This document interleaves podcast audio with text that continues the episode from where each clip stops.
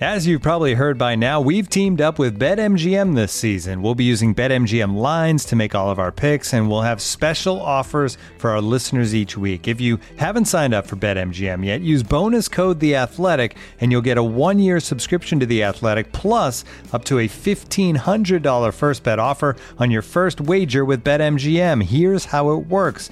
Download the BetMGM app and sign up using bonus code The Athletic. Make your first deposit of at least $10. Place your first bet on any game and claim your voucher for a one-year subscription to The Athletic. See BetMGM.com for terms. U.S. promotional offers not available in D.C., Mississippi, New York, Nevada, Ontario, or Puerto Rico. Gambling problem? Call 1-800-GAMBLER. Available in the U.S. Call 877-8-HOPE-NY or text HOPE-NY 467-369 in New York. Call 1-800-NEXT-STEP in Arizona. 1-800-327-5050 in Massachusetts. 1-800-BETS-OFF in Iowa. 1-800-270-7117 for confidential help in Michigan. 1-800-981-0023 in Puerto Rico. First bet offer for new customers only in partnership with Kansas Crossing Casino and Hotel. Don't forget, if you haven't signed up for BetMGM yet, use bonus code The Athletic, and you'll get a one-year subscription to The Athletic, plus up to a fifteen hundred dollar first bet offer on your first wager.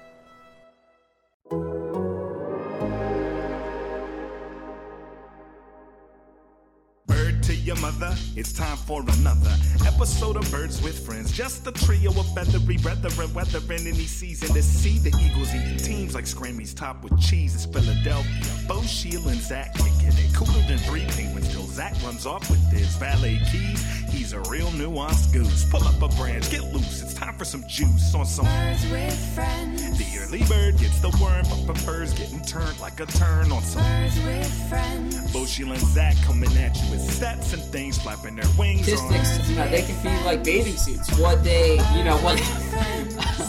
Finish it up. Birds with friends. Sometimes you gotta take them off. What the hell? Uh, what, what they show is is revealing, but what they conceal is vital, right? So,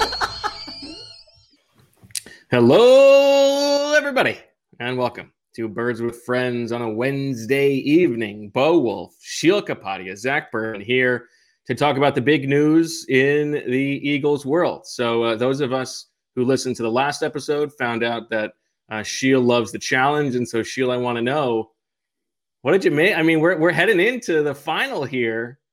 Did you think that? Did you think that Leroy should have thrown himself in so that he could keep the same partner, and instead of letting Fessy get that opportunity? You're so predictable. I mean, really, everybody listening, they were expecting that. Of course, we will be talking about the yeah, story. but they didn't know which one it was going to be. You know, the story we wrote Cruz thing. Who knows? The Athletic. We have been waiting to talk about this. We wanted to let the story breathe a little bit. The deep dive we did on the organizational dynamics of your favorite football team, presumably. Uh, if you are listening, I think we've all done, you know, some some different media, you know, flex, uh, some radio hits and Mm, your podcasts hometown. stuff like that. But we haven't uh, gotten together as a group and done a deep dive on this. And so I have a lot of things I want to say. I'm sure you guys have a lot of things you want to say. I do have some nonsense that I'll mix in uh, later, a couple notes here that sort of cross my mind. But uh, I do feel like, you know, we need to give some explanations, some analysis, some context uh, for the story we wrote. Now, if you haven't read the story and you think, oh, I don't need to subscribe because they're just going to talk about it on Birds with Friends, you're going to be completely lost. I'll just tell you that right now because we're not reading like the entire 4,000 word story here for you. So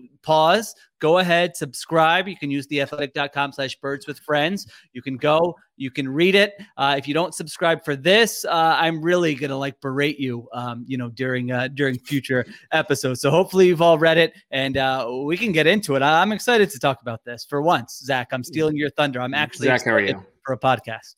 I'm I'm doing great. Excited for this pod. Been looking forward to it. Let's uh, but let's start with uh, Zach. How was your how has your sleep schedule been the last? Like, let's say let's say the last week.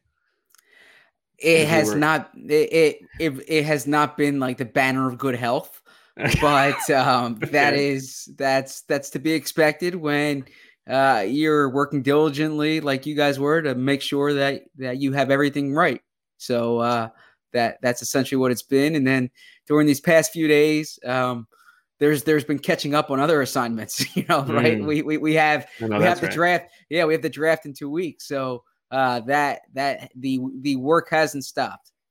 Okay. Well, you know, we've got we've got a lot of ways to attack this, but it sounds like Sheil has like some things that he get off his chest. So I, I will I will cede the floor to you. Where do you want to begin? I wouldn't say get things get off my chest. I mean, I think it's hard to just do, hey, what's your big takeaway with this? Because there are Oh, sure. you Yeah. know, several characters in it, uh, if you want to term them that way. There are different sections to the story. So, like, I, I mean, I have a list to, to go through of things I just wanted to explain from my end, but we don't necessarily have to do it that way. You know, Bo, you were going to host. You, you know, you texted us like two hours before Yes. saying, you know, what do we want to talk Yeah, about? we- we- I mean, we all spent like months on this story. It's not like you needed prep for like talking about the story that All we right. spent so long on. Okay, well, let's start here because I, I do think you know people. Uh, some people were wondering, and listen, if some of this gets too deep into like the process of the writers, it's not because we are uh, self-important or want to be, you know, these uh, or want to like a- act like we did something special. But people have asked about like, you know,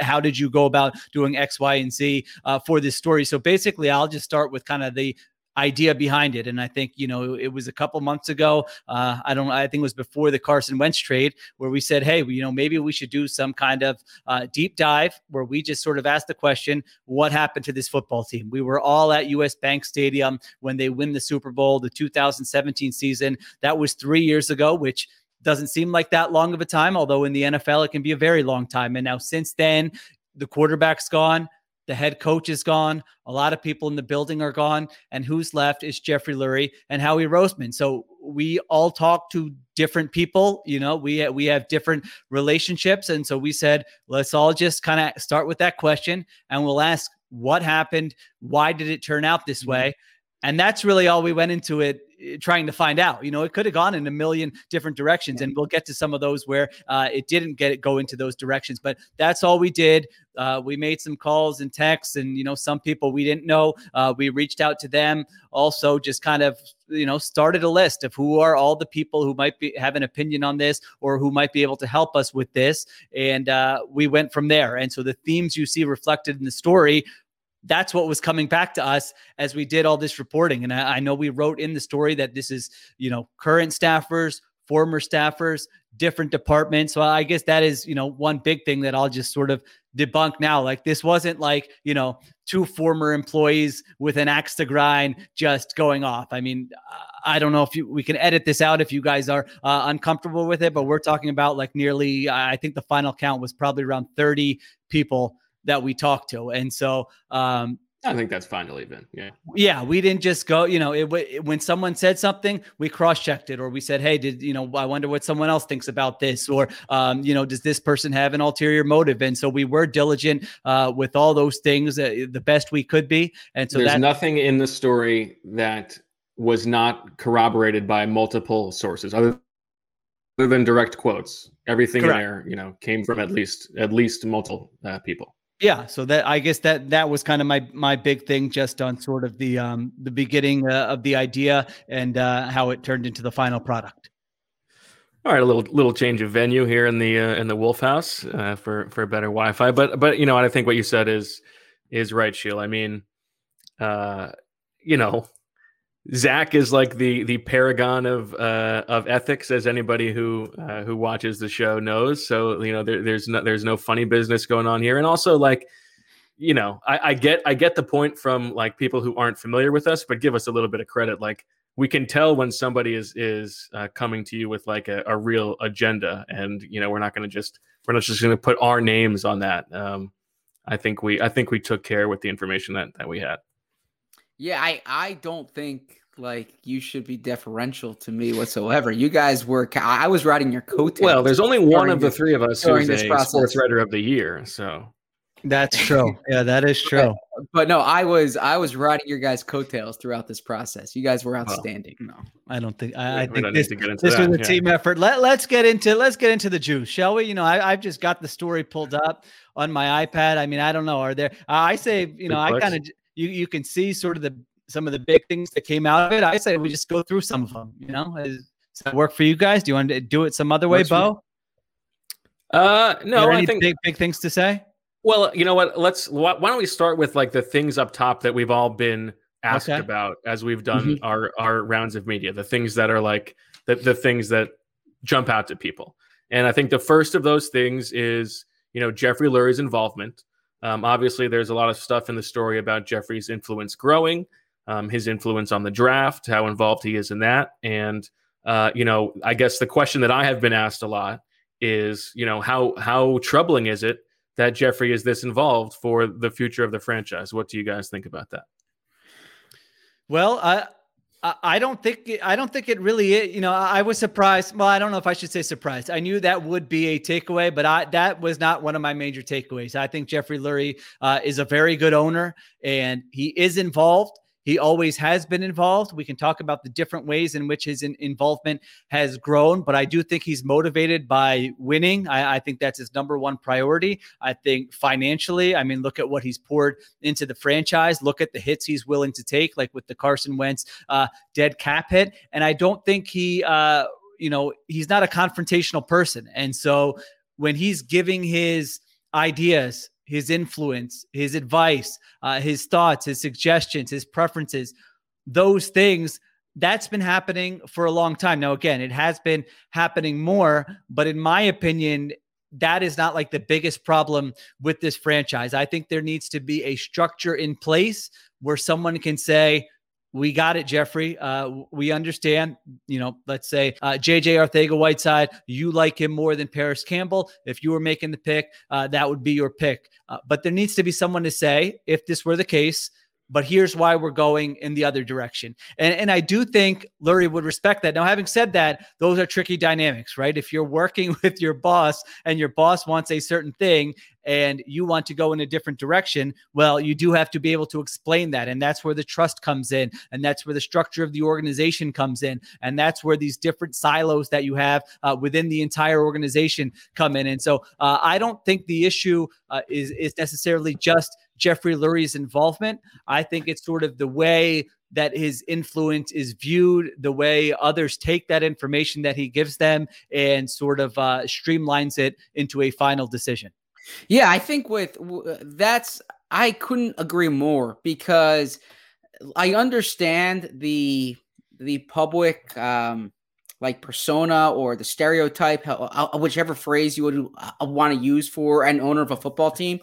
But Jeffrey Lurie has like been in the NFL for nearly 30 years. I, I mean, there are scouts who are like 27 years old who, you know, that's how long Jeffrey Lurie has has been in this, you know, even if he doesn't in the, have in the that, final decision making process. I think that experience exactly. like if you yeah. think that he is a smart guy, that experience means exactly. something. So, so I I don't think it's bad, and I also don't think you know, like uh, people we've spoken to have pointed this out that they respect that like Jeffrey's putting in work on this. It's you know you, you heard that anecdote um I or the characterization that Jay Gruden had about uh, Daniel Snyder that he that he came off the yacht and and and and told him to pick Dwayne Haskins, right? Like that's that's not uh, the way Jeffrey Lurie operates. Like he's involved in the process leading up to the draft. I think more of the concern is if there's ambiguity about how those decisions are made. That if there are certain players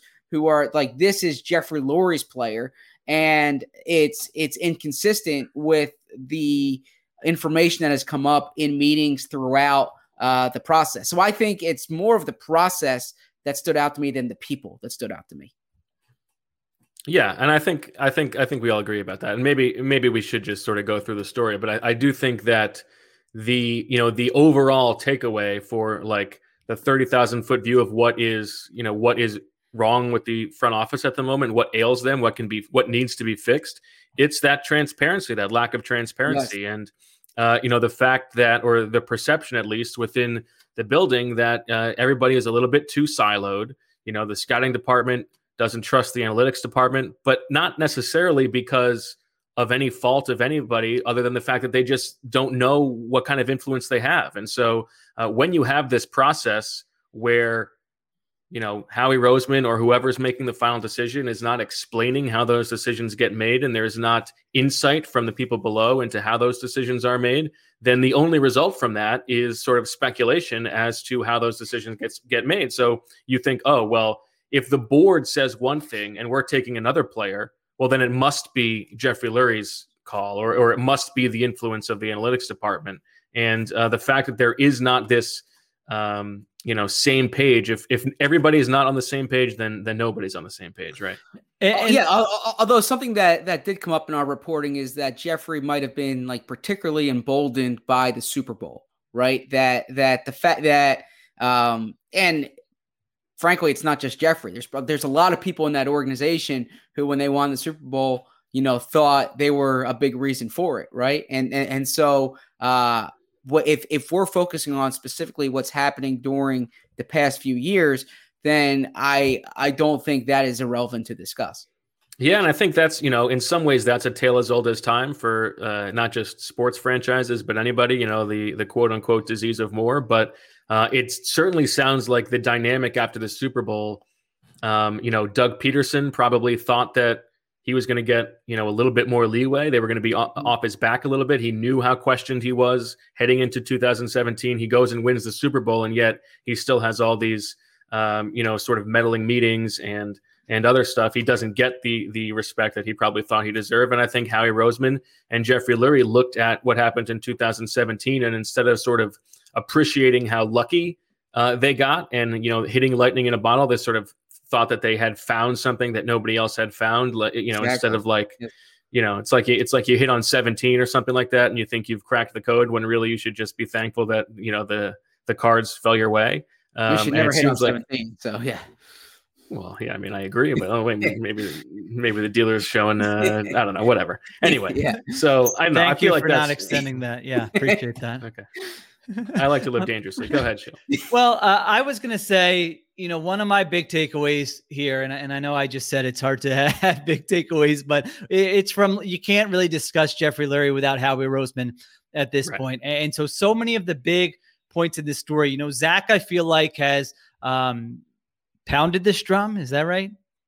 Bang, this drum. Okay. Mhm. Yeah, Pounded slowly. the table. You pound a table and you bang a drum. Is that? Yeah. Okay. Mhm. Uh, so so Zach has been banging the drums really since we started this podcast, right? When Howie Roseman's name is brought up, and it's in reference to, all right, why'd they pl- pick player X instead of player Y, or look at his draft record. Zach has accurately and correctly pointed out that that is not how Jeffrey Lurie views Howie Roseman's position. This is not just a uh, quote unquote uh, player picker or a you know a, a person just a personnel personnel. There are gm jobs in the nfl that that's that's what they do. That person's out there scouting and this is your number one job. Pick the players assemble the roster. We have other people to figure everything else out. Well jeffrey lurie has been very clear and you can go back and you can you know we were reading his old uh, press co- conference transcripts during this process. He's been very clear about Howie Roseman's role, and that role is as collaborator slash CEO of the the company of the Philadelphia Eagles, and so that means uh, scouting staff, personnel, uh, coaching staff, Jeffrey Lurie's influence, uh, analytics, uh, Medical, medical, sports science, yeah. training, sports science, all these different things. It stops with Howie Roseman. He is in charge of assembling those groups, taking all the information, putting it all together, and being the final decision maker. And so, just as I go through this story and you know listen to people's reactions or see people's reactions to it, to me, so much of this just comes down to relationships and. Exactly. And and and I hate and I, and I don't mean to be like uh, dramatic about this, but you know, just going through some of the things. So, for example, you know, we lead the story with this this anecdote about Doug Pederson having these meetings on Tuesday with Jeffrey Lurie and Howie Roseman, both in season and out of season. And so, you know, we we led with the anecdote that even after a win over the Green Bay Packers, where they scored 34 points, he's being questioned about, well, you know, why didn't you pass the ball more? And so, to add context to that, coaches have to report to their owners. That's not, uh, you know, uncommon. Um, not all owners have these weekly meetings with their coaches where they're going after over the specific game and the decisions and those things, but they do have meetings with their uh, owners. However, the fact that Doug Pederson, through our reporting, felt deflated by this or second guessed by this, that's why it's noteworthy. And so to Right. me, like that, this is one anecdote, but think about if Howie Roseman had a great relationship with Doug Pederson and he was doing his job uh, in the way that Jeffrey Lurie expected him to do.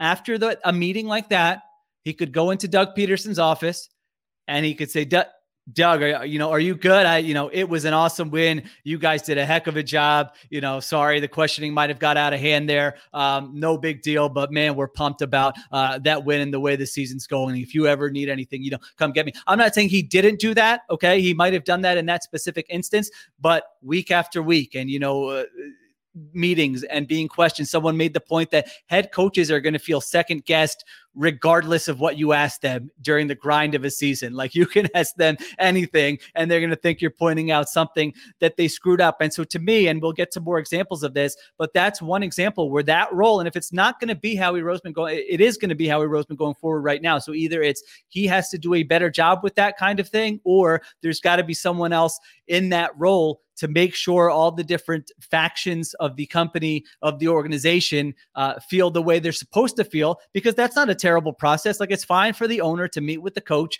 and ask some questions. And jeffrey lurie was not berating doug Pederson in those meetings. Anyone who's heard jeffrey lurie talk or had interactions with him that is not his uh, leadership style. That is not his personality. And so I, you know i can tell you right now that he wasn't in there you know throwing papers all around going doug what, what are you what are you yeah. doing there with the play calling? He wasn't doing doing that. However, Doug felt a certain way about it, and that story got spread, and so that's why it's noteworthy. Right. It could have been. It could have been a very innocent question, like you know, I thought that coming into this game, the game plan was to pass the ball. Why is it that we ran the ball so much? And I'm sure that you know, as we as we link to your piece uh, on that game specifically, you know, the Eagles were in 12 personnel, the Packers were staying in nickel and dime, so of course you're going to keep running the ball. I'm sure there's easy answers, but it could have been a very innocent question.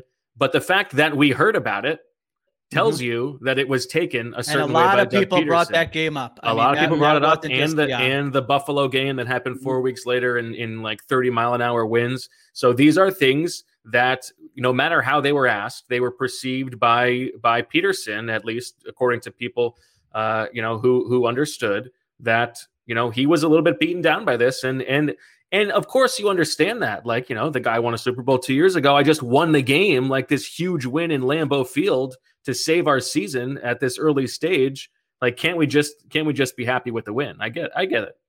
I get yeah, it for both sides. Like so much of this stuff, I think makes sense for both sides. But go yeah, ahead, Zach. Yeah, there are so many conversations. I mean, not just in football, but I'm, I'm sure we have it in everyday life where like the the intent of one person and the interpretation of another person are are are are different. That being said, it doesn't like uh, absolve the if if the what you want is to empower the people who work for you, right? And so if or or perhaps they don't want that, but uh, in in theory, your head coach should feel empowered. He should feel that um, he's empowered on game days. He's empowered in putting his coaching staff together. He's empowered in how he's running his team. And uh, the interpretation is probably colored by the fact that uh, you know it's probably colored by the context that came with everything else right like it's uh, my understanding is is is this wasn't isolated to right. game day this right. carried the context of everything that went into the relationship from between the you know uh, the coach and and and those who answer to. I, I mean, it really, you know, anyone can relate to this. Like, think of your friends or your coworkers. All right, this is going to sound very self-important, but you know, please, somebody rip me for this because I hate when I if if I were listening to myself say this, I would be ripping the host. But throughout the course of uh, our process in writing this article, right? If I didn't, if I thought one of you, you know, wrote something and I didn't, I thought, all right, we should change something about that. Like I didn't have to walk on eggshells or tiptoe exactly. around it. We had a conversation. Right. I would go, uh, Bo, I hear what, you know, I see what you're saying here, but I don't think that's getting, you know, the right message across. You didn't. I mean, maybe you did, uh, but I don't think you went and then you know told your wife, "God, Sheil's being a jerk about this." I was texting you know, Zach on the side. Yeah, he's he's he's hurting my feelings about this, and God, I can't get any work done because of that. Because like we know what our uh, eventual goal was was to be accurate and produce exactly. a, an insightful, accurate story. But like it's with your friends too, right? Like the closer a friend you have, the more of a jerk you can be to that person, right? Like if, if someone's doing something ridiculous, I don't even know, like wearing a, a dumb shirt or something. If that's your best friend, you can be like, "What are you doing? You're you're you're, mm-hmm. you're not going out with that." If it's someone who you know you, you're kind of like an acquaintance with, but like you're not that close, then you would probably just like let it slide. And I don't know if any of these comparisons make if these analogies make sense at all, but like that is part of it. I mean, think about it. If there was a if there was a trust there then and Howie's the intermediary, then Doug could just say, uh, Howie, listen, I know we got to do these meetings, but I mean, come on, man. I, I know you guys didn't mean anything by it, but that's just like deflating. You know, I'm working these 16 hour days. We just went on the road to Lambeau Field and won a game. We're getting our season on track. Again, I know you don't mean anything by it, but like we have to do something about that to come up with a better process. But that didn't happen. It just continued, and you know, the everyone kind of voiced their opinion to the people they were close with or whatever. They festered. We heard about them, and it ends up being you know this disaster um, a couple years down the road. And I should and I also think- point out too that that that Doug doesn't have like a, a confrontational Right. personality either, right? So so Doug's not the type of coach I imagine who is is going to really be pushing back in these meetings or like is is is is going to be standing, you know. So I I think that personality must be understood as well. And I think I would say to add to what you said, Sheil, like, you know, one of my takeaways is that, you know, we've talked about how like football organizations, uh, you, you mentioned self-important, but that is certainly the case with with football organizations, like all the mystery, the, you know, the cloak and dagger stuff to, you know, like we've got some secret sauce. Like so much of this story is just like boilerplate management 101 stuff Mhm. and like the the kinds of dynamics that take place in any workplace where like if i'm spending my time on something like if i'm spending all my time on something and then i don't even get to see what role what i did plays into the final product like of course Yep. i'm going to be upset Exactly. right so so i think i think a lot of this stuff is sort of uh, universal And just like every workplace, right? Like, uh, well, I shouldn't say every workplace, just like a lot of workplaces, management will view things through their lens. Uh, Right. the employees view things through through their lens, and and it's it's hard for one side to, to see it the way the other side does. Well, I think that's a good uh, segue to the analytics section, which is as I'm scrolling here uh, on my iPad. I mean, I think anybody who listens to, sorry, Bo, you got something? No, I was gonna. Well, I was just gonna say, like a like you, if if we're gonna extend the self-important metaphor to uh, the story of this process being like uh, the Eagles, you know, just like the Eagles, there are a few things we'd like to have back. Yeah. I'd say a couple. You know, we can talk. There's two main things, but one of them, there's a sentence in here I would really like to have back because it has been sort of picked up the uh, the Alec Halaby like buddies with Julian Lurie thing. And I think it reads like they're like old friends going back to their Harvard days, and that is that is not the case. It should be it should be that uh, like over the course of time they have become friendly. I mean, Halaby's been working for the team for for ten years, right? And Julian Lurie was like in high school when he first started. So Yes, yeah. uh, just want to that's Right. that's the thing that like I've heard on the radio, like I agree. Jeffrey Lurie hired his but his son's buddy, and that is Correct. that, you know that is not the case. Yes, That's he not he was qualified. Yeah, he was qualified for the job. He's been uh, in the organization for a long time. That's and Alex.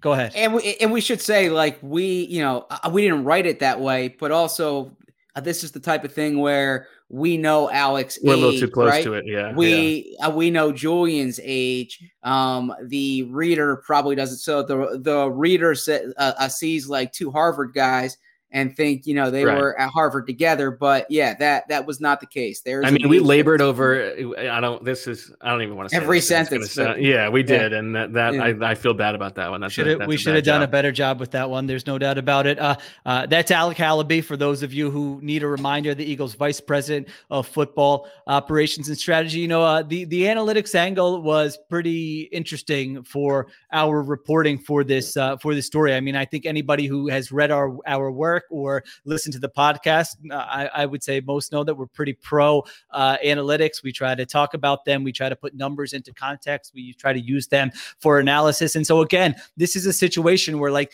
you know, I, I know there will be some out there who, you know, uh, as Bo would phrase it, concussion uncles out there who will say that We, oh should- my we had a good we had a good time on the Seth Joyner show last night. that was, dude, that was awesome. Like That was I, I was saying, my nine-year-old self. If you would have told my nine-year-old self, Sheil, uh, you know, in like, uh, well, how, uh, in like twenty-nine years, you will be, you know, Seth Joyner is going to be asking you questions about the Philadelphia Eagles. I would be like, oh my gosh, I have the greatest life in the world. This is amazing, and I do have a great and life, a little but- bit and a couple questions about the Titans.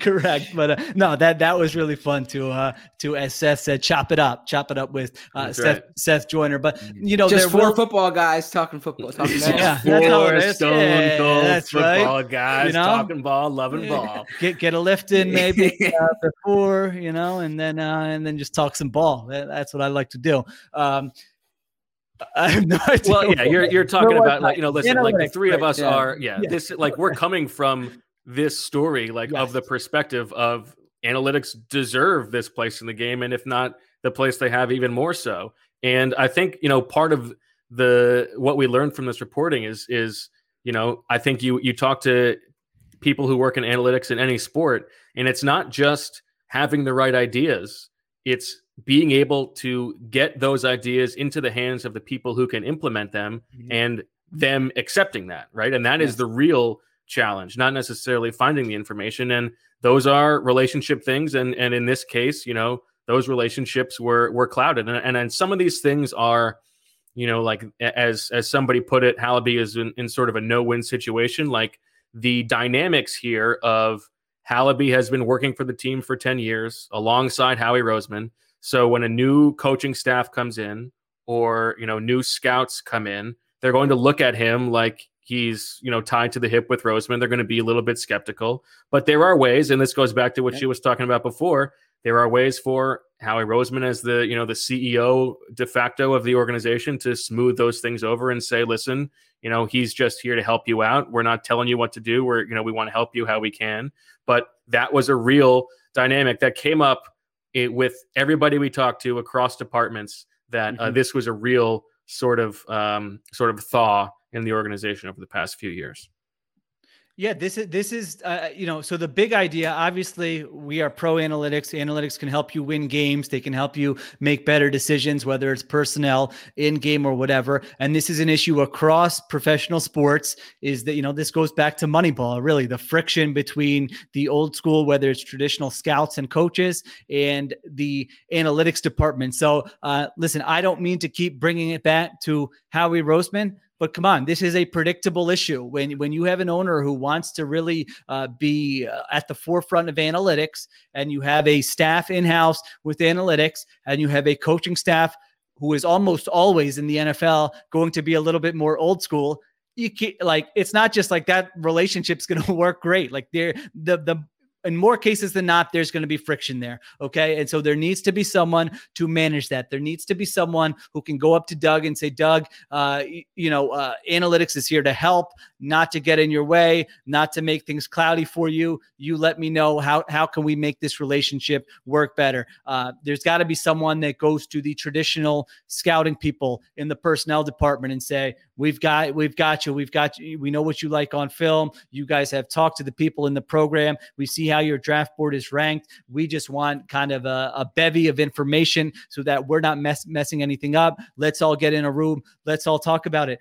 I mean, this wasn't happening. I mean, any way you slice it, th- this was not happening. When you're moving the analytics office uh, out of the football side, that is telling you how ba- how how much this relationship has soured. When you have, um, you know, people talking about uh, the analytics and the and their influence on draft decisions, and so then what happens, and, really with, with uh, Alec Halaby, our reporting said, is that whenever there was a decision that like someone in another department didn't like, they almost always just thought, all right, that's an analytics department, that's an analytics decision. Mhm. Um, analytics has the ear of Jeffrey Lurie and Howie Roseman, and of course that's going to build tension. I mean.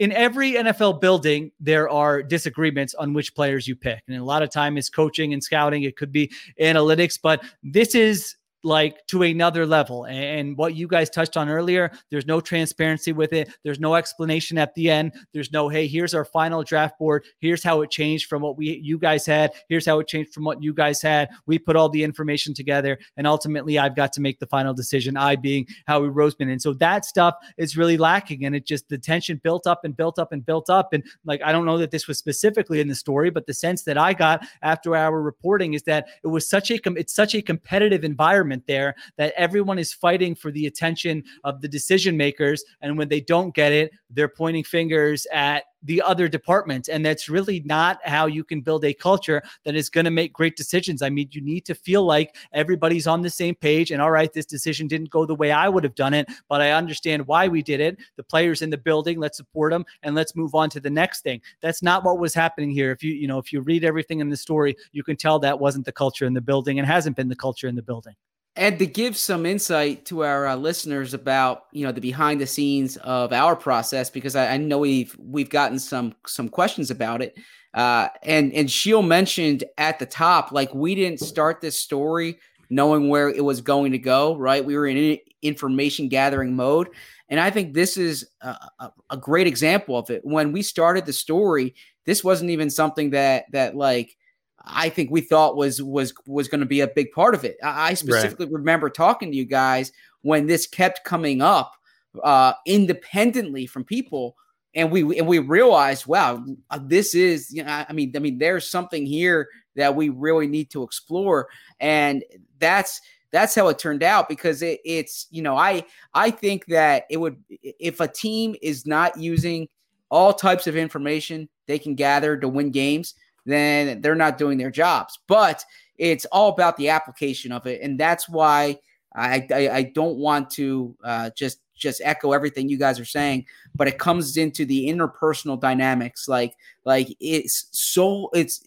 and it's it can apply to so many different workplaces, but these departments need to get along with each other for it to work. You know, it's it's it's uh the, the the collaboration you can't just discuss it. You need to apply it. Yeah i think that's well said. Um, and you know there there are some there are some things in the story that get like a little passover um, that you know might be worth just talking about on uh, a little bit further. And one of those things is you know andrew Berry comes in and the idea in the in the building he comes in just after the uh, office has been moved and that he's going to be able to sort of uh, fix that relationship a little bit or, or try to. And in practice, that's not really what he ended up doing. He ended up sort of just having his hand in, in a little bit of everything. But it was funny because, you know, you talk about those things that were independent, like whoever we were talking to from like different departments out of nowhere, they'd be like, oh, and by the way, Andrew Berry, what a guy. Like just the, just the best guy. Like, okay. Like, and we, so we joke that like, uh, the only person who came out looking good in this story for some reason was Andrew Berry. Yeah, he, he wasn't there long, and uh, it seemed like the damage maybe was that done. was why. Yeah, yeah, maybe that was why. That that's true. If you go somewhere for uh, for you, you pull the Costanza, bit. okay. Yep. Good, good, good job. Uh, good, good dated reference there, uh, Bo, for our younger listeners. Yeah, I know. I feel like that's. just that's, I couldn't have been. I, I, might as well. I might as well put on a Springsteen. Yeah, I was going to say you got a Springsteen yeah, take. You want to uh, share? All I right. feel bad well, about that.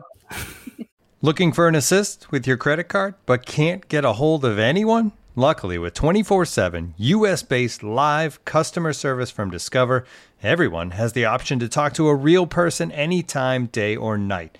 Yep, you heard that right. You can talk to a real human in customer service at any time. Sounds like a real game changer if you ask us.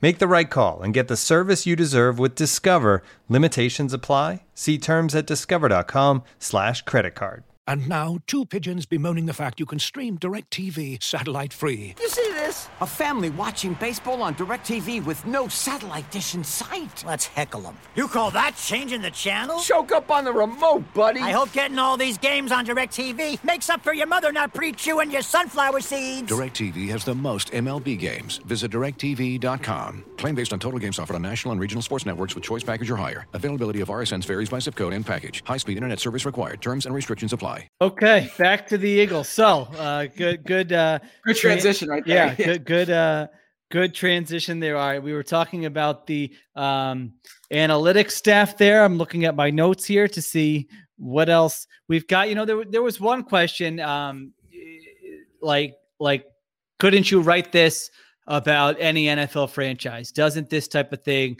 happen everywhere. And well, I yeah, would, if I was a, you know, if I was a national reporter who had a relationship with a certain GM and I was asked about this story, I would probably say something like, "Well, you know, I didn't have a chance to read the whole thing, but this stuff happens everywhere."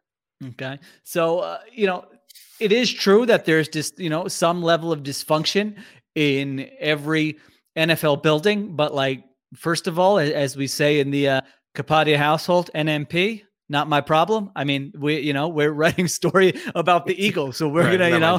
Yeah. listen. If somebody wants to send us to uh, uh, Arizona for a couple months, and you really want us to write this, uh, uh, you know, write about the Cardinals or something, like we can make calls and try to figure that out. But I also think there is a uniqueness to this uh, in terms of the politics in the building, in terms of the different, um, you know, the the iciness or the friction between different departments, in terms of a little bit of the paranoia, in a turn, you know, in terms of just the structure of the organization, just on the surface, right? As we talked about, the GM is in a different role here than he might be in another organization. So uh, I don't think it's like the same degree everywhere. And this is really was sort of an unprecedented. Again, you're going from Super Bowl champs to quarterback gone, head coach gone, GM working with his fourth different head coach in a matter of three years. Like eh, that is not common. I mean, they took the biggest dead cap hit in NFL history to trade their franchise quarterback. So like these aren't just oh, run of the mill, you know, off-season problems. This is happening listen- to everybody. And again, yeah, we you know.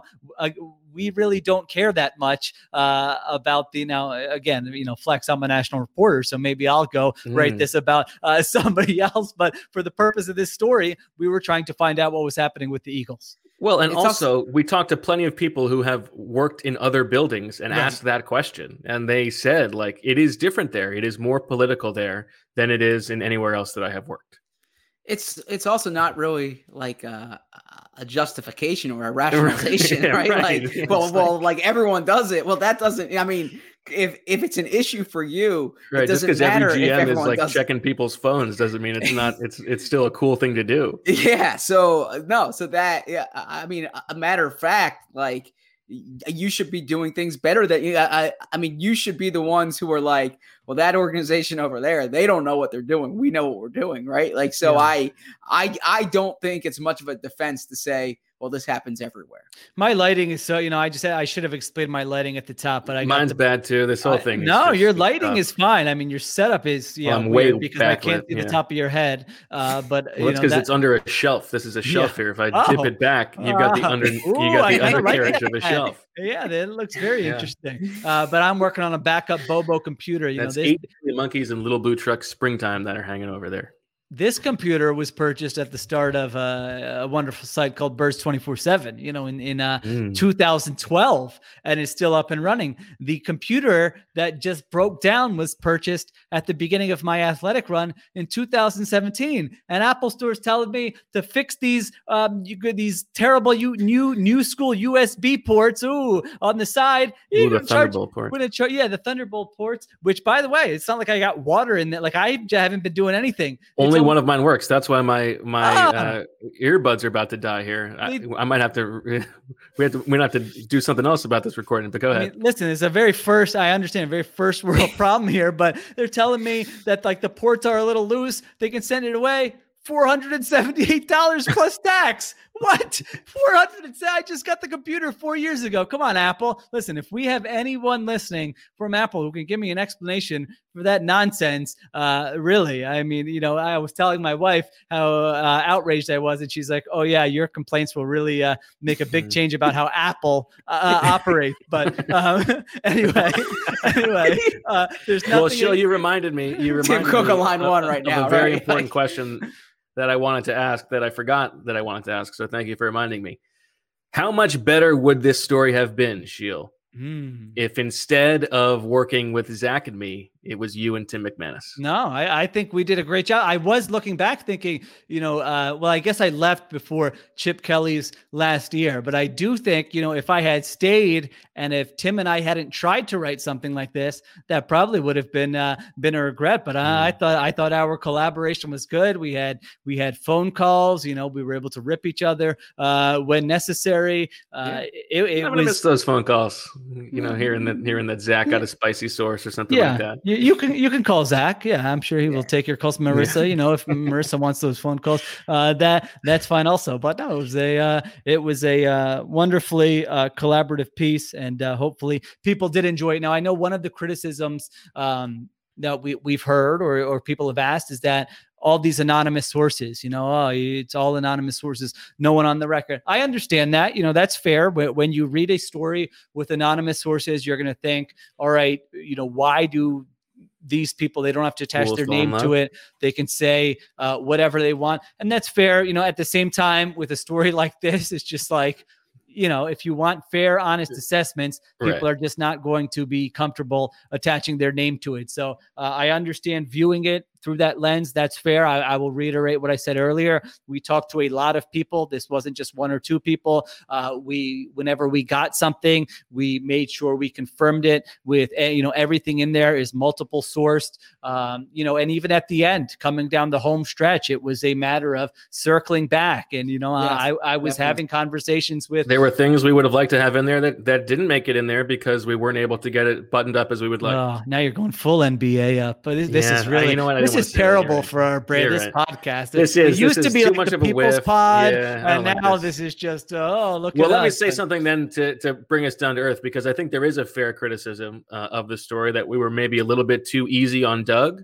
um, and the coaching staff, and I think that is fair. And I think Yeah. part of that is like Doug's already been fired, so we were Yeah. a little bit less interested in in vetting that out. Like the state of the Eagles as they are right now, Doug's gone, you know, but but Howie and Jeffrey remain, and some of these dynamics are still there and and are something that they need to be worried about as this new co- coaching staff starts. But you know, I mean, obviously, like we talked about it a million times, Doug is is definitely culpable for like the offense being as bad as it was the last couple of years. His relationship with Wentz deteriorated. All that stuff is true. We, we could have flushed it out a little bit more, but um, it's also you know it's sort of it's not as it's not as newsy.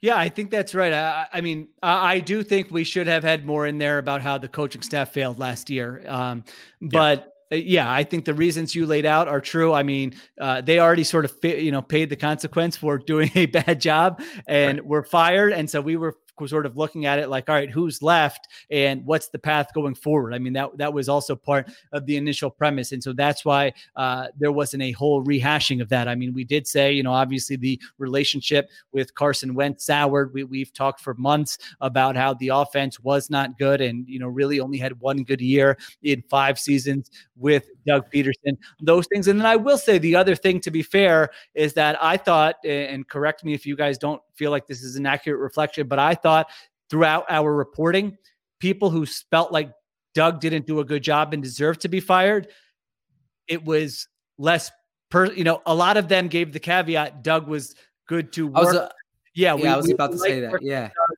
We like Doug, but you know, uh, he and Carson Wentz didn't get on the same page, or you You know, like they press Taylor too much, something like yeah, that. yeah. So there were things like that. Yeah. but it wasn't like a personal thing where um, it wasn't relationship based. Which, as we've said, a lot of the things we wrote about were really relationship based. Yeah, I was, I was, I was just about to say that that that Doug's generally viewed as like an amenable uh And Jeffrey. and yes, Yeah, but I think those two really stood out in that respect, where you can criticize them, but Yeah, Jeffrey was- gen- it- said Jeffrey good was like- things about them personally. Yeah. I wish he wasn't so. I wish he wasn't quite so involved, but he's a great guy. Like I loved working for him. He's at every practice. He puts in the work. Like that was pretty much the the universal sentiment. but but the thing with Doug is is like perhaps that personality trait also also contributed to some of his his weaknesses as a Yeah. coach. And the reason I I say that is is because like some you know Doug Doug as we can see in our reporting and we knew this before but it was verified is is like very loyal to his staff doesn't want to fire his staff members right fault. you know yeah, yeah, like like this this came up repeatedly, basically every year except the Super Bowl year. Um, you know that uh, and maybe a bit 2018, but but like really 2016, 2019, 2020. Um, this this was a you know and and and and Doug is loyal in in that regard. Uh, but maybe too much when you look at it from like a performance perspective. And the other thing is is Doug's Doug's not like the the bad guy in in you know Doug um he's he's not the he's he he he doesn't want to be the bad guy in the building. Um and uh and perhaps that's reflective in some of these or in some of these relationships as well. Yeah. Uh, I think that uh, I think that's right, and that's certainly well said there. Um, you know, a few other things. I, I know people have just sort of asked us, like, "Oh, you know, have you?"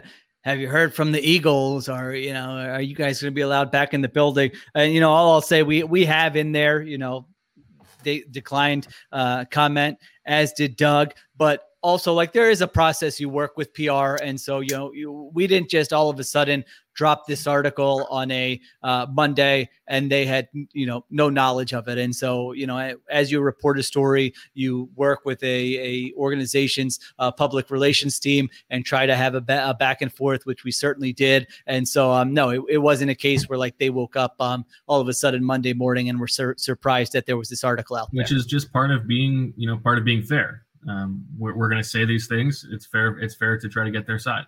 Correct. Okay. What else You we got sound from terrible this? or what? Yeah, you don't sound great, but uh, what are we gonna do? Sorry. Bo The is Thun- uh, Thunderbolt, Thunderports. yeah, really. I mean, Apple. Jeez, we're Tim- really ripping on Apple. Tim, Yeah, if you're it easy on listening, I mean, really, their, their, their stock price is going to plummet, Zach. think I'm of sorry. all the money our think of all the money our uh, four families not, have given you uh, over the years. I mean, really, you could at least make sure these these thunderbolts work to the point where four years later, I don't have to completely abandon this computer. I mean, four years? And I'm Come making on, Marissa's life a living hell here. for a MacBook Pro, it's got to last more than four years. Am I right? I agree. Plus, I've had to. I've already had to have my keyboard replaced. Uh, my wife and I always have these arguments about how long stuff should last. She'll, she'll be like, "Well, you've had it four years." Like four years? You know how much a MacBook Pro costs? That's gonna last more than four years with like everything in the house. She acts like every, you know, everything. Uh, well, you know, it's gonna wear out eventually. And I say, no, you do a Kapadia wrong, we never forget. Remember that, Tim. All right. Okay. What else we got to get to here with this Eagle story? You're the one who had the list. Well, yeah, I only have a few things left. So I, if you guys have something, jump in. But, um, you know, I, I think one of the questions was uh, kind of going forward. What now? You know, there are uh, questions that, uh, all right, are they going to read this and and say, wow, you know, we didn't totally know about all of this, or we didn't realize people felt this way about our culture and our uh, organization. Let's be self self reflective. Let's make sure we act on some of this, or is it going to be more of a denial? Uh, those three bozos don't let you know, don't let them get any qu- questions in there. I'm joking about that part, but you know, looking at it like I'm this not. is uh, this is untrue, and um, you know, we don't agree with uh, the assessments of these people. Just some people with an axe to grind. Yeah, Yeah, so- that would be pro- yeah. I, I think that ahead. would be problematic, right? I I think that if if the organization and I say the organization, if if Howie and Jeffrey and other characters in the organization, um, if they look at this like what Bo said, this is people with an axe to grind, or this is just the media looking for something, or this happens everywhere. Um, I think they need to be, or, or who's talking, right? Like you know, let's let's find who's who's who's talking. I think that would be counterproductive for them. I think it, it, it this would be a good time for them to be reflective, to say like they're at a a transition period, right? Um, this is clearly something that people felt like this. You know, if if they disagree with the characterizations, they can't disagree with like that. This is a feeling that that pervaded the building. And uh and and and that's something that must be repaired.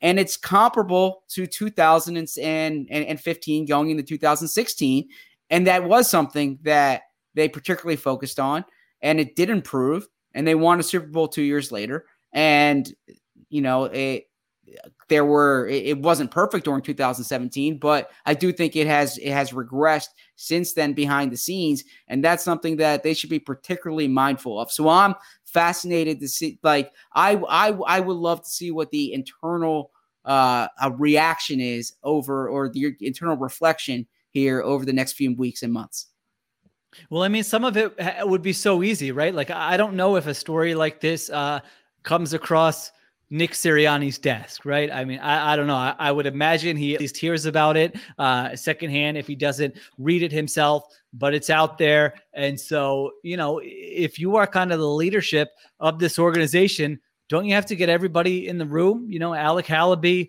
Nick Sirianni, uh, someone from personnel, whoever, you know, whether it's Andy Weidel or whoever else from personnel, get all these different departments together in a room and say, like, you know, we've got to make sure we're better than this Yes. uh, going forward. We've got to make sure we all know we're pulling together in the same direction. Let, let's make sure our culture is strong. If there's, um, if it's unclear about a final decision, you know, come to me, uh, me being Howie Roseman, and ask me about it. Let's talk it out. I don't want there to be, you know, these uh, these state secrets where there's just confusion around the building. Uh, Nick, hey, uh, you know, analytics is going to be giving you stuff for game planning. That's supposed to help you. That's not supposed to be um, sort of an annoying thing that you have to do every week and act like you're interested in, and it's not helping you. We're not here to waste your time. So let's make sure we get the same process there. I mean, these are the things that you would have to do that would make perfect sense here as you start a new era. Now, I don't know if it's going to happen or not. I don't know what direction they're going to go in. I don't know if they're going to be reflective about this. I don't know if they're going to say, dude, we, you know, you, you know, what are you doing there, Bo? I can hear myself, Bo.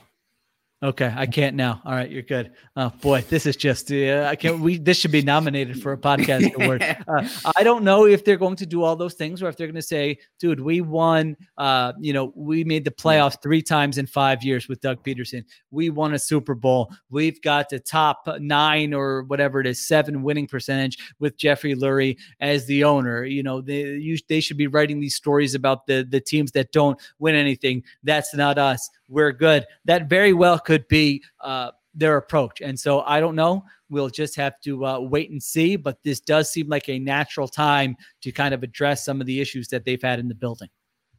All right, I'll get to some of the questions that were asked on the Okay. uh, on the review page. Let's see. We've got uh, let's see here. Love the pod question post feature story. To what extent do you think, based on your conversations, public opinion affects Lurie and his decisions? Any particular examples you came across? Also, out of 100 turkeys, this is a totally unrelated question. Who's starting left tackle in week one? Dillard, Mailata, unknown player. Oh my gosh! Wow.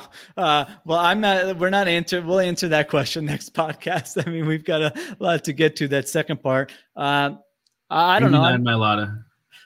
I think the organization seven is someone else. Go ahead. I think the organization does care about public perception. I mean, our reporting suggested that might have been more of a Howie Roseman thing, maybe than a, you know, not that Jeffrey Lurie doesn't care about it, but people specifically talked about uh, Howie Roseman caring about it. Now, I don't know. I don't know that it shapes their decision making. Uh, I guess it, you know. I think it probably you know the, some of that is probably true, but that wasn't something that I, I remember coming up during the story that like they were shaped by public perception on a certain decision. Do, am I missing something? I think they know it's being discussed on on radio on a day to day basis. Yes, like I I, would agree you know, I that. think and and if that influences their decisions or it influences, um, but uh, yeah, I I don't think they are naive to the public discourse on a day to day basis. I think that's right. All right. Next, coming up from Joe Judge's whistle. He says, "Thanks for ruining my Monday, gentlemen." Uh, yada yada yada. Uh, this has been a consistent theme through the Lurie regime. Would it be fair to say that Jeffrey is the biggest issue at this point? He continually allows Howie to get away with these poor decisions. Is there a scenario where Howie is actually let go next year? Based on the most recent trade, my guess is there is not. Also, wouldn't mind some thoughts on the Eagles' dysfunction compared to other organizations throughout the NFL from our national writer. We talked about that. Thanks again. Love the show. Uh, I don't think no, I don't think Jeffrey Lurie is the uh, biggest problem with the organization by any stretch. I mean, to me, like Jeffrey Lurie, it all it almost all comes down to one decision with him, and that's who who is the right hand person who is in charge, making the final decisions, building the culture, uh, you know, dealing, you know, trying to assemble this collaborative effort that he wants to be built. Because I, you know, we talk about his influence, but like with Andy Reid, Jeffrey Lurie had opinions, but they weren't always going with Jeffrey Lurie's opinions. And uh, I, I don't know what the case was, but I don't remember hearing stories that that was a huge issue. You know, he wanted to be involved in the process. He liked the draft. He loves the draft. He loves personnel. He loves football. And so he can be part of that and involved with it. But at that time, like he wasn't going to tell Andy Reid who to pick. And if Andy Reid felt a certain way, uh, Andy Reid was going to go in that direction. And so, in terms of Howie, I mean, I, I don't know. I think it's a few different things. Maybe Howie uh, is reflective, like Zach mentioned, and maybe they fix some of these issues and that they have a nice stretch here with Nick Sirianni as they rebuild their roster. I mean, history would probably suggest um, against that, but that it's not out of the question. People do change, people do uh, recognize strengths and weaknesses and go from there. The other things would be, I, I think, if you had a head coach who Jeffrey Lurie felt like this guy is at like an Andy Reid level, and I'm going to give him all the power. I mean, look at what happened with Chip Kelly, right? Exactly. He, yes. He didn't. He Yes. didn't. He didn't necessarily think that Chip Kelly was at that level, but he was at a point where he said, "Well, I'm going to find out, and let and let's see." I mean, that was the impetus between what he did with Howie Roseman. So if he finds a head coach, and again, right now it's hard to envision Sirianni like that, but uh, there's a wide range of outcomes, right? I mean, if Sirianni comes in and is really good, but no one thought Doug was going to be great when he was hired, then maybe that person becomes more of the leader in the organization in charge of some of these things we're talking about. And then the last thing I would say, and then interested to hear what you guys think, is that, um, you know, I think part of it would be if there was someone being groomed in the organization, you know, maybe on like a lower level who Jeffrey was really comfortable with and said, you know, wow, this this person is really sharp, this person's really bright, this person's going to have a lead role in the organization going forward. So if it was that, if he had someone like that who he trusted and was comfortable with, and then let's say the next year doesn't go great for Howie Roseman, then you could see a move being made. However, at this point, with our reporting, like no one, uh, I don't remember, I, I don't recall anybody like that being mentioned. Um, so that one might be a little bit more far fetched. Yeah, so as as far as Howie and I, uh, this is actually something we discussed like among each other as we were writing this story was uh you know the the job security question and I, I i don't feel uncomfortable saying that because we've discussed it on the podcast too and uh and bo used a line throughout the season like jeffrey's loyal until he isn't right you know uh, or you, or he something lo- of that you nature really got him with that line. Yeah, Yeah, that um, come up a lot. I mean, and and and and, uh, and no, and and and and she'll just Pretty mention simple. like Howie, uh, Jeffrey has has pushed Howie aside before, and if you were to speak to Howie on January tenth, two thousand fifteen, and like asked him honestly, do you think you'll be running the Eagles? In 2021, or he would probably say no, right? Like the plan at that time wasn't for Howie to return to this role. Um, you know, uh, uh, so uh, now it it it did happen. The other part of that question was did the trade buy him time? I I, I do think the strategy that the Eagles are in now, and by the way, it's it it's not Howie uh, doing this in a vacuum, right? Like Jeffrey Lurie is totally on on on on board, and that's why when I wrote the piece on January first this year with some thoughts on Howie, I I I I mentioned the way Howie is assessed is different from Doug Pederson because Howie and Jeffrey are often working in lockstep. They are building this for the 2022 offseason, right? They're taking their medicine now with the cap. They are they are accumulating picks next season or, or high quality picks next season. So I I think everything they're doing, it, you know, they they've they've only given out one year deals. Everything they're doing this offseason is really about positioning themselves for next year. So I I think uh, Howie is is safe this year, barring like something unforeseen. And then the last thing I'll mention real quick, and I I, I did write this, uh, and we've discussed it on the pod. I actually think Howie is better in these situations than he is like managing as uh, a team that's already. I I- think he's better in the building phase Yeah, than the maintaining agree. phase. And, and and so I I actually think he he might be doing things in the next like 12 to 18 months that he's he's uniquely qualified to do and then maybe if if they do get some success that's when you really need to look closely what would he do differently then So, what are we basing that on? Just just the fact that he went up and got Wentz and, and built the 2017 roster that he did that once.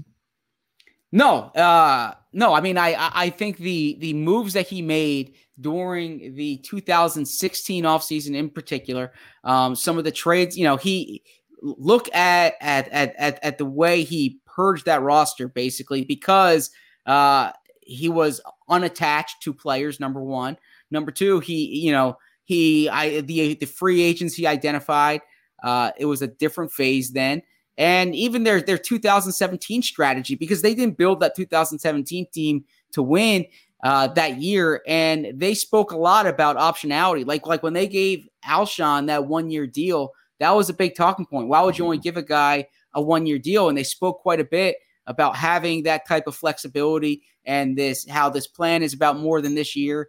Uh, so I I think that Howie's approach then, and I I also think like 2013 Howie's approach then was a little different than uh, than it, it it was in some of the subsequent years. Okay.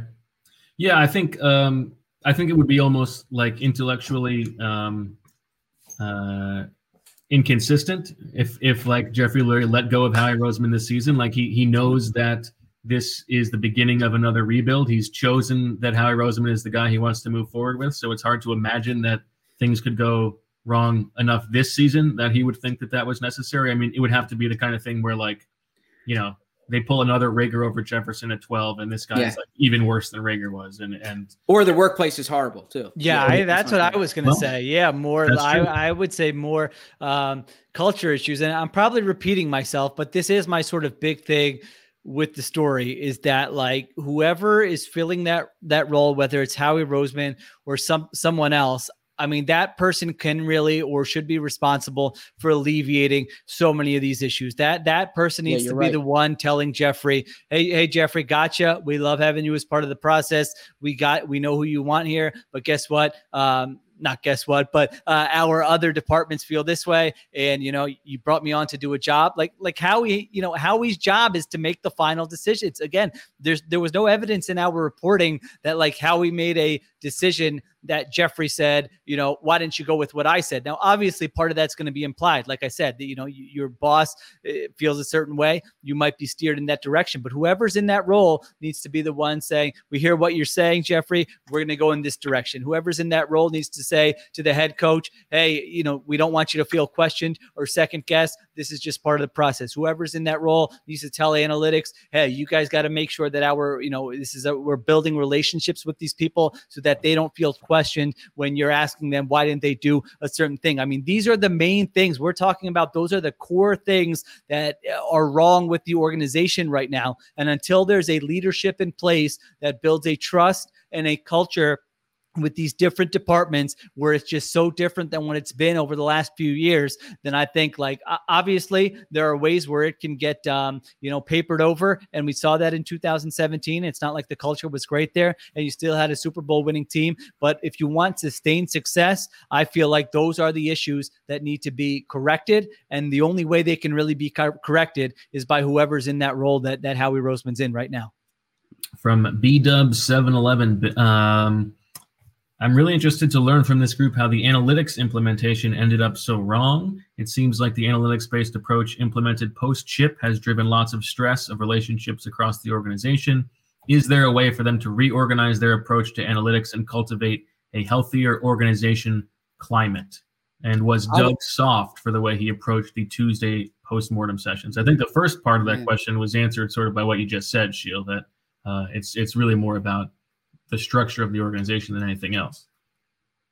The Zach, were relationship. you going to say yes. something Yeah. okay Yeah, just that. Yeah, that it's it's the interpersonal part that is paramount here. That's what must improve. Well, the other thing is also, I- and someone I don't know if it was uh, on Twitter or the comment section was like, "Wait, this is a team in the forefront of analytics, and it's a four-person analytics staff."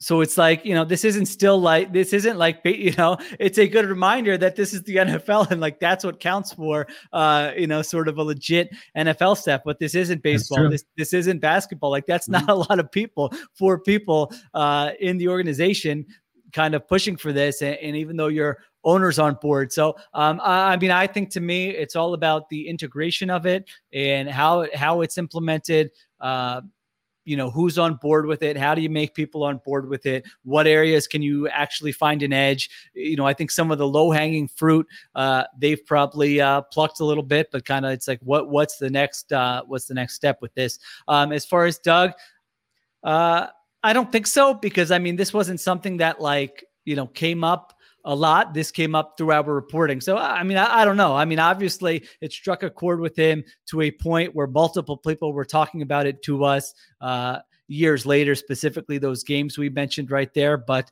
um, I, I don't know that I, I would say he, he was uh, soft for that. I mean, I think they probably left those meetings and everyone was fine and feeling cordial about it. What's Bo going to say? He was about to say something. Did we lose him? Oh, Bo's muted. Bo, you're muted. I know it's because when I click tabs, you can hear yourself. So I muted. Oh, I was Uh, hoping Marissa just muted you because she's had enough of your. Okay. That All would be Uh, all right. else? next up. Um, if Howie is this paranoid about leaks, how do so many that don't come from him get out? Asks Weeks 50. Also, hypothetical question if other teams were as heavily covered as the Eagles, would as many negative stories slash leaks come out about them? Keep up the great work. P.S. Can I get a hoot out for my son Lincoln? He turns one next week. So, who turns one next week? Lincoln. Great name, Lincoln. Great name, Lincoln. Outstanding. Happy birthday, my friend. Uh, I don't know, but I feel like Yeah. we can't really answer the question. Zach, do you have uh, like? well, yeah, I mean, uh, we. I don't know. uh, yeah, these are no. I mean, these. Well, well, well, well. To the first part of the question is is is like these are people. These are humans, right? Like the it's it's not you know they're they're not machines. So uh, why do leaks happen when Howie wants to be the one who controls the information? Well, because people like to talk often, right? Like that's that's the bottom. You know, that's that probably goes for every industry too. You know, is is that these are humans and humans like to talk. Um, and football is something people like to talk about. Hmm. Uh, but that's that's probably as as detailed as I can go into that, or as, as, as much as I can go into that.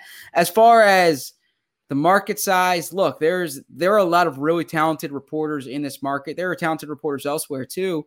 Uh, but yeah, the Eagles are covered very intensely, more so than most other teams in the league. And uh, that's that's not to say you you don't see these stories elsewhere, but I would like push back against the idea that like this this only happens in Philadelphia. Even if we look at the Athletic, you know, we did uh, an outstanding piece. Um, I mean, it's not apples for apples, but like similarly on uh, on Russell Wilson earlier this offseason. On there was an Earl Thomas piece during the season. There was a Deshaun Watson piece uh, during the season. Like you know, uh, we had a piece on the Colorado Rockies front office. We had a, a piece on the Arizona Coy- uh, on the Arizona Coyotes front office, and and and, and the it's not. Phoenix Coyotes.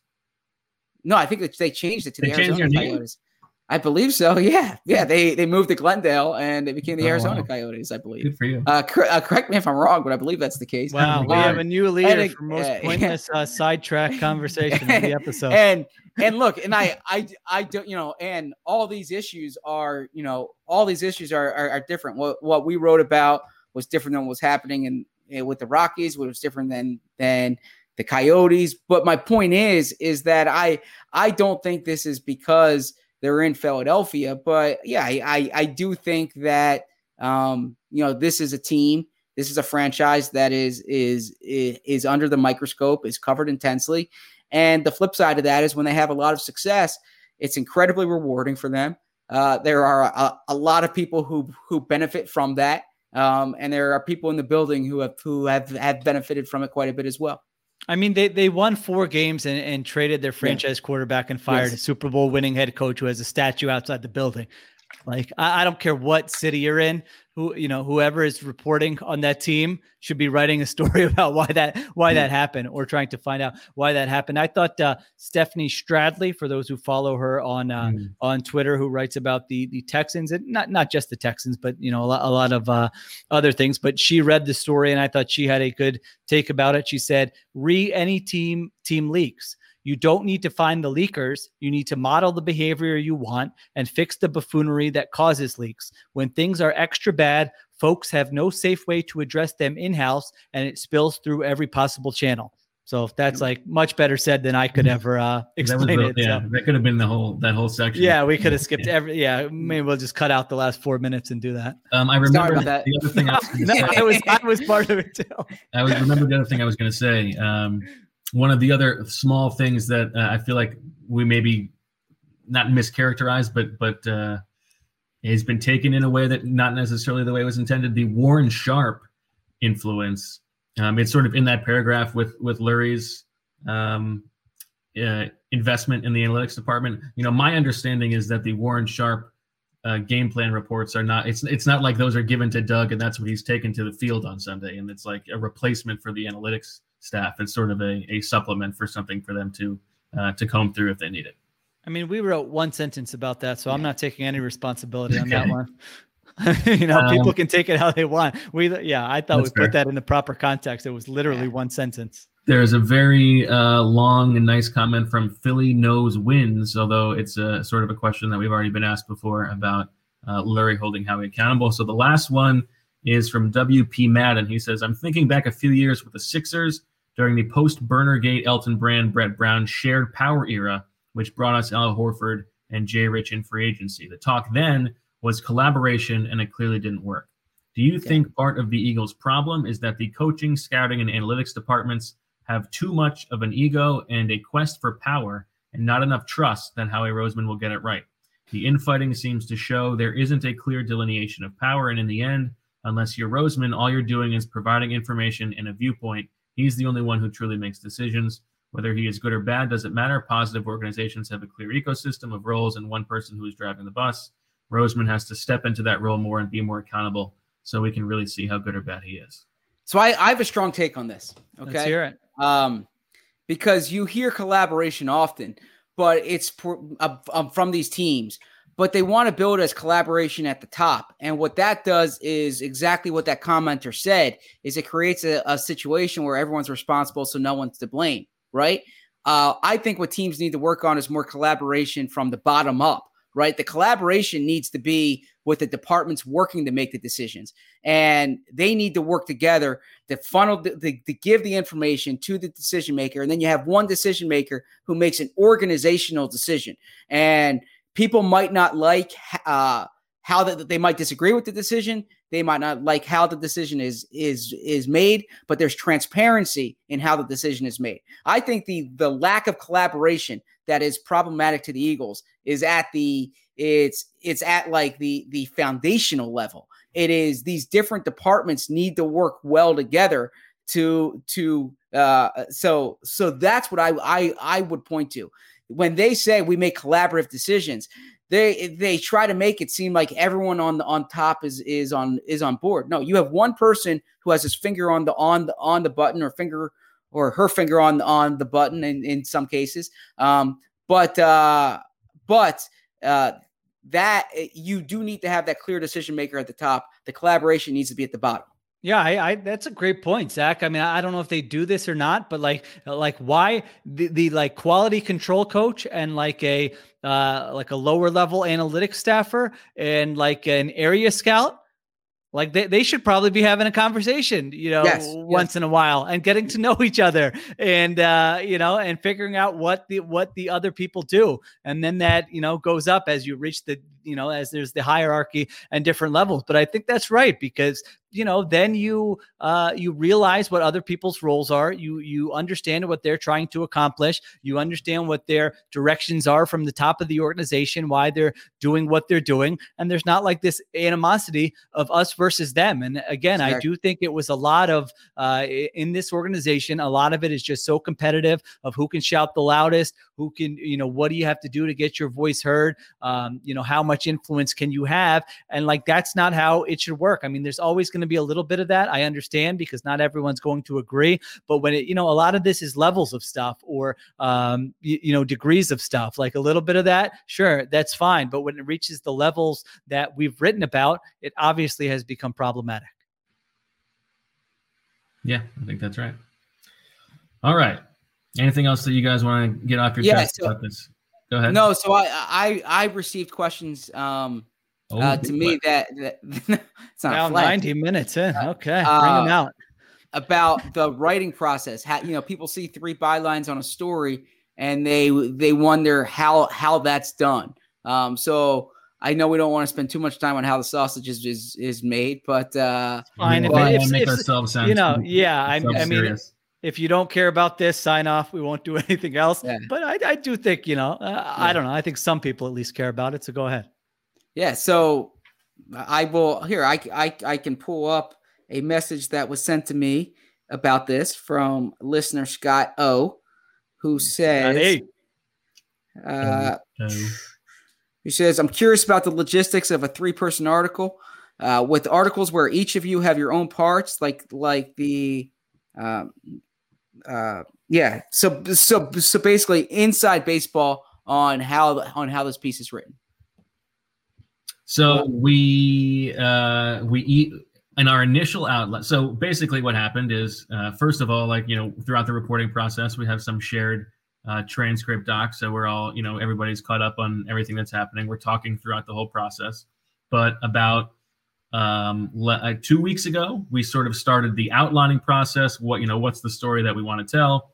Uh, you know, how are we going to break this up sections wise? And we had six sections, and so we each took two sections uh, to write. And uh, we did that. Then we did a revision of that, and it was pretty disjointed. I It was concerned. I, I was would say concerned. terrible. Yeah, I it was, thought it was it was terrible. not very good. And Yeah. we gave that to our editor, uh, the who is the the like uh, editor of the uh, A1s, uh, the, these stories that are going to be like sort of enterprise on the site, Stephen Cohen, who just turned around, like took the took the like Frankenstein parts of this story, put them where they belonged, gave it its you know like so that there was a a, a voice to it instead of just you know jumbled mess. Yep. And that was like that was just what a beautiful thing that was to see Pivotal for the process. it Yeah. completely changed the entire process. And then from there, you know, we went through um, and made some revisions ourselves, comments in the doc, and then on uh, on Sunday actually, we went through all four of us like sentence by sentence. How can we change this? Is this worth keeping in? Is this fair? Um, you know, is this telling the exact thing that we want? And so it was. I was actually like, it's it, this is. I hate to say this, but it was actually it was kind of fun. It was it was a cool process. Yeah, Well- look at this guy. Yeah, I mean, I think I, I, I will admit, I, I, I had a good time with you guys. Yeah, I know no, but doesn't want to hear well, that. well, I, I will get to that. I'm uncomfortable. you guys can finish. No, I- I, I, I will be Zach honest sent us a that. very nice, heartfelt text the other day, and she was like, I- uh, I, I, you know, his, his standard line, the Kapadias aren't good with emotions. Listen, that's not my fault. It's in my blood. We don't uh, we don't believe we don't express our emotions very So, well. so I'll, I'll get to that part in, in a moment. But self-pat-patty, but go ahead. As far as the writing process, yeah, it's it's a good question because no, I I was concerned to be honest with you when we submitted the draft, and uh, I good. and I, I mean from a like writing perspective, um, we all have have obviously different voices and different styles, but but that's easy to, or I shouldn't say easy, but but that's like manageable during the editing process. I I thought also what what kind of stood out is is like we all kind of had had different ideas of like what the big themes in the story were, right? Or I don't want to say different ideas, but like we played up certain things over other things, maybe. And uh and I, I was it it did it seemed it seemed you know it seemed disjointed, right? And, and so uh the editing was was was pivotal here.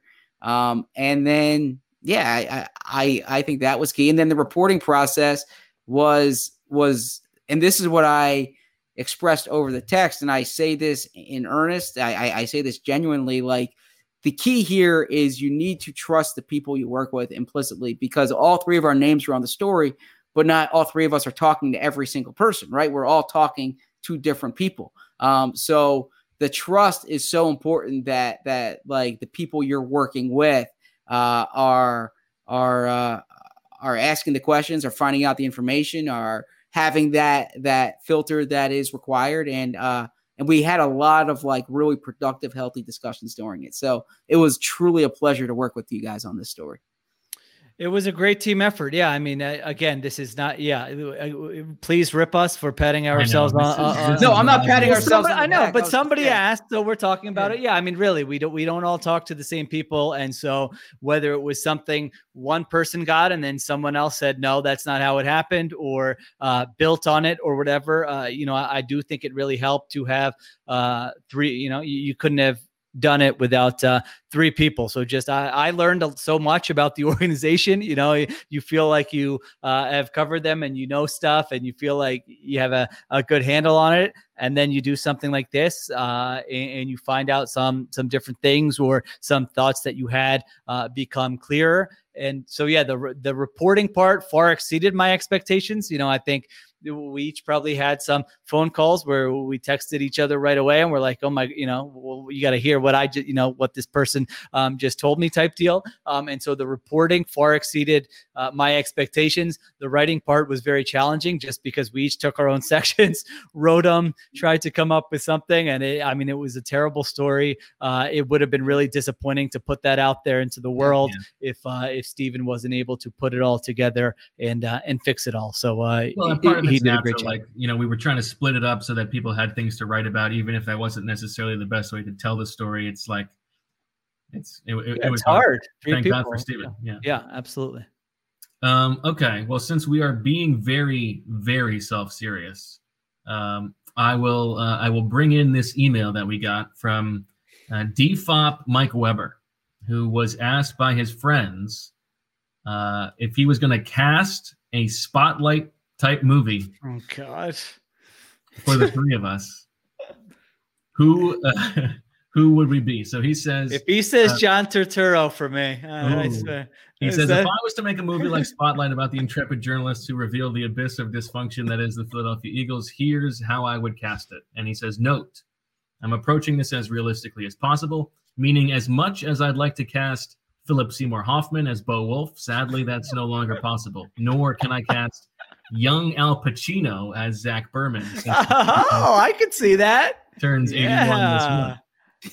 Lastly, these casting choices were made with an emphasis on resemblance and acting ability, but with an mm. eye on assembling a cast that would be exciting enough to secure us financing and dis- distribution. So Okay. All right. So we know very that seriously. I Whoever like knows this. what he's doing. It says, here we go. Perhaps the best American actor of his generation, Paul Dano, is Bo Wulf. oh, all right. I can see that actually. Yeah, yes. that's Yes. good. The hair, That's- yeah, like he just saw exactly. Cosmo. Yeah. Yes, I would be honored. I would be honored to have Paul Dano. uh, Does Bo Marissa know these are coming? By the way, or I like, does assume Marissa's Yeah. putting Yeah. the pictures, photos up. on the screen. think Bo's doing Yeah, that? Yeah, no, no, I I didn't know if like she pulled that up right away or she has Oh, no, I this. imagine Bo gave her a heads up. Okay. I gave her I heads gonna, okay, okay. Okay. Only the third actor of Indian descent to receive hmm. an Oscar nomination, Okay. Dev Patel. Oh, all right. I'll take that. Now we, yeah, obviously, Dev, you gotta, you know, the hair's great, but you gotta get rid of it for uh for this role, my man. But yeah, absolutely, I'll take that. I think Dev's doing well with that. Okay. And finally, he says, "Oh, he says I know Dev is uh, is a bit younger and more hirsute than Sheil, but he's Yeah. a fantastic Come on. Mike, take it easy there. Okay. I'm confident Yeah. he'll embrace it. Casting Zach Berman with a meaningful young actor was my toughest challenge, he says. Oh, And then it hit me. I worked with him on The Disaster Artist. He's a great guy and a true sports fan. He says he's also vertically challenged. Dave Franco is Zach Berman. okay. Okay. All right, all right. I'll take it. I'll take it. Yeah, Not I bad. Now, appreciate that. Weber, of course, goes above and beyond. Perhaps my biggest reach in terms of availability, as she's a two time Oscar nominee and the most talented young actress in the world. Hmm. Saoirse Ronan is Marissa Morris. All right. Oh, well done. Okay. Great I- day. we need a Marissa comment on this. Now, don't forget, I love it. All right. yeah, that's I mean that's a that's an Oscar nominated role, another one for sure. Now he's he's kept going with Jeremy Strong as Howie Roseman. You're gonna like that, Sheil. Wow, that is good. I never noticed it. Yeah, that's Yep. outstanding. Kendall. Two-time Oscar nominee John Malkovich as Dave Spadaro.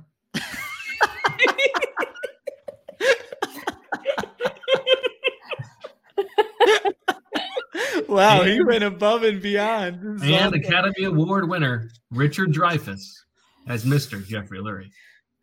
I can see that. actually. outstanding, That outstanding is job. great. That's is, is there a dog one?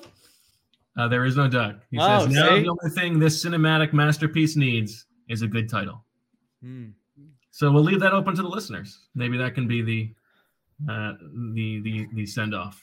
Let us you know go. with uh, with hashtag Marissa's movie. All right, you're you're always your spot on final with those. suggestions are for the uh, the Mike Weber. Uh, Great, great job, because- Mike. That Yeah. that was awesome. That was fantastic. We really should have led with that, honestly. Well, good reason We'll to tell tell people we'll- to, to, we'll to tell put the on YouTube promo. just for the end. Yeah, well, tell them promo. Fast forward to the one hour, 41 minute mark. Yeah. whatever it is. Yes. Yeah. Exactly. All right. Well, uh, I guess that'll do it for this episode of Birds with Friends. We'll put this bad boy to bed. And next week we get into draft season. I mean, it's only two weeks away. So uh, we will dive head first into everything that's going on. We'll probably have a couple episodes next week. We might even get to squeeze in the fourth, the second annual. What is it? The second, fourth annual Osprey Awards. So We have the draft. This is this is a big deal. This is this is a big deal, man. I am Listen, in we got this monkey in off our back. I, whatever is coming next, it doesn't Uh, matter.